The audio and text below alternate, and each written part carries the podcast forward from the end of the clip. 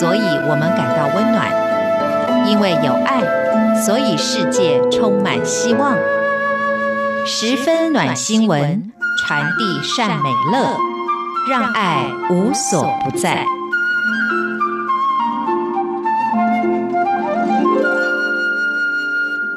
各位亲爱的听众朋友，您好，欢迎您再一次的收听《十分暖新闻》，我是李正淳。我们今天要跟大家分享的是来自意大利的零一会的密克林神父创办了台湾蓝洋舞蹈团的故事。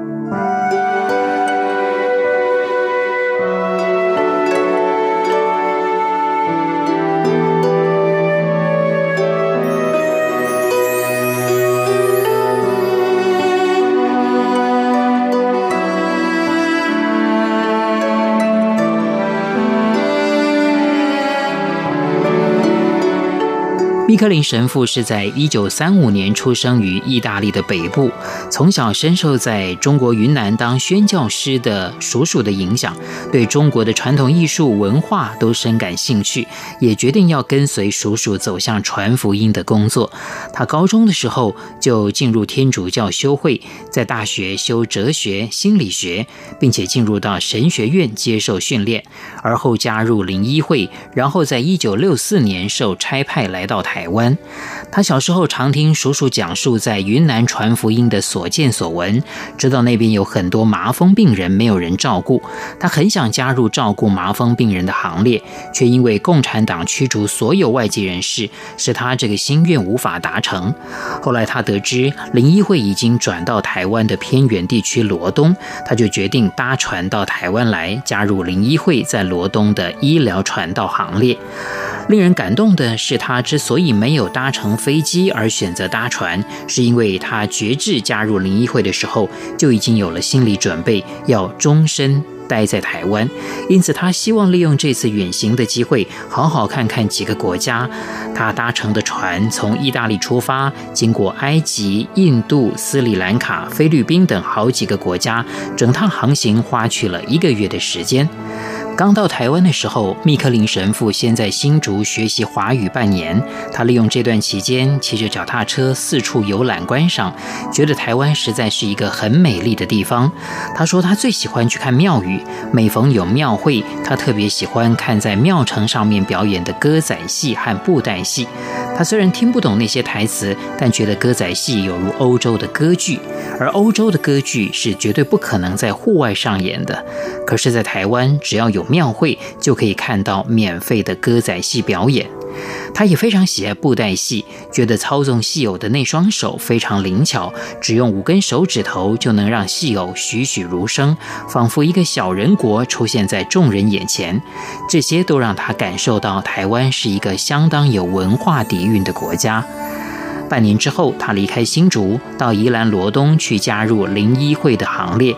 灵医会从一九五三年到台湾来之后，就选在宜兰罗东创办圣母医院，从事医疗服务跟传福音的工作。他在出发以前就一直在想一件事，就是大家都努力投入医疗服务，也就是肉体医疗的工作，那谁来负责推动心灵医疗的工作呢？他会这样想，和他在新竹庙会的际遇有关。当他看见歌仔戏是那么有韵味，而布袋戏更是台湾文化的精髓，他就决定到罗东之后要朝这个方向去努力，朝着青少年艺术的方向去推广，并且培养青少年在生活当中的美感。一九六六年，他先在罗东创办了天主教罗东青少年娱乐中心、天主教兰阳青年会、兰阳舞蹈团等。在这些团体当中，他先开办民族舞蹈，也办体育活动、美术、国乐等研习班，同时举办各种球类比赛以及跆拳道、小小乐队等课程，引起了整个宜兰县民的注目和重视。特别是在舞蹈方面，当时台湾社会还算是相当保守的年代，宜兰地区更是保守。大多数的人都认为，学会跳舞要做什么用呢？即使有孩子想学，也会被父母反对。密克林神父为了要克服这些障碍，每当他听到有小孩、青少年想学舞而遭到家长反对的时候，他就会亲自去拜访孩子的父母。而有趣的是，他都会跟这些父母说，学习跳舞就是让孩子比较少生病，就不用花更多的钱看医生，不但可以锻炼身体，也不收钱。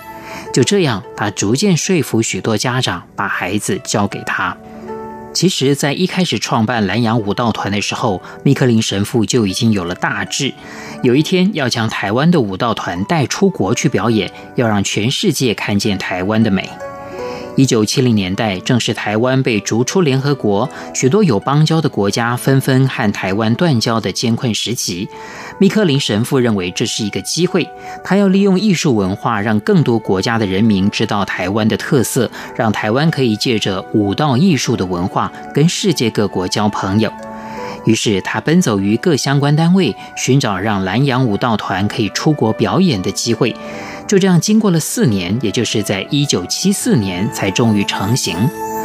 兰阳舞蹈团在国外的第一场表演，就是在密克林神父的母国意大利，演出地点是在北部大城维琴察。这场表演没有广告宣传，事实上也是没有经费可以宣传。结果，在一个可容纳五千人的体育馆，只来了三十二位观众。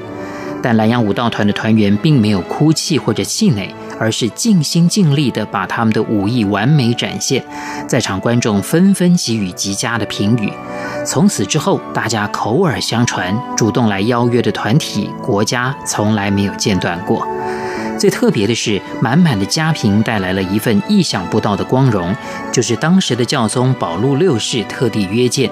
米克林神父借机上前询问教宗。我们想表演舞蹈给您看，不知道可不可以呢？教宗欣然同意。此举让兰阳舞蹈团成为全世界第一个在教宗御前表演的艺术团体。其后，若望保禄二世以及本笃十六世都曾经召见兰阳舞蹈团。就这样，全世界开始看见、听见，在台湾的罗东有个南洋舞蹈团，孩子们跳的舞，连罗马教宗都想看。这就是密克林神父当初创办南洋舞蹈团的时候所发下的宏愿，要让全世界看见台湾的美。从一九六六年开始到现在，这五十多年来，兰阳舞蹈团在国内外各地表演，累计已经超过了千场，也让许多到兰阳去旅游的民众、观光客都想一睹这个舞蹈团演出的美景。他们优异的表现，不仅让世界见识台湾丰富的文化底蕴，也成就了非凡的国民文化外交。二零一四年。密克林神父许下了一个更大的心愿，就是成立兰阳国际儿童艺术村。这可以说是一个非常浪漫的梦想。而他会有这样的梦想，是因为现今兰阳舞蹈团团员以九到十八岁的学生为主。年轻舞者总是彷徨在升学跟舞蹈之间的两难困境。密克林神父希望成立一支成人专业舞团，让舞者能够继续在家乡的土地上快乐跳舞，也能吸引来自各地的专业舞者。他想打造一个艺术村，拥有专业的展演剧场、多功能教室以及住宿空间，善用兰阳舞蹈团累积多多年的国外交流经验，使国际艺术交流能够在这个地方停留互动，成为台湾重要的舞蹈据点。从年轻力壮到白发斑斑，八十多岁的密克林神父说：“他生命当中已经流着台湾的血，是个道道地地的台湾人。而他唯一能做的，就是思考如何透过艺术的传递，让台湾的旗帜在世界各地飞扬着。他确实是用生命，也投入了所有的生命之力来爱台湾的台湾人。”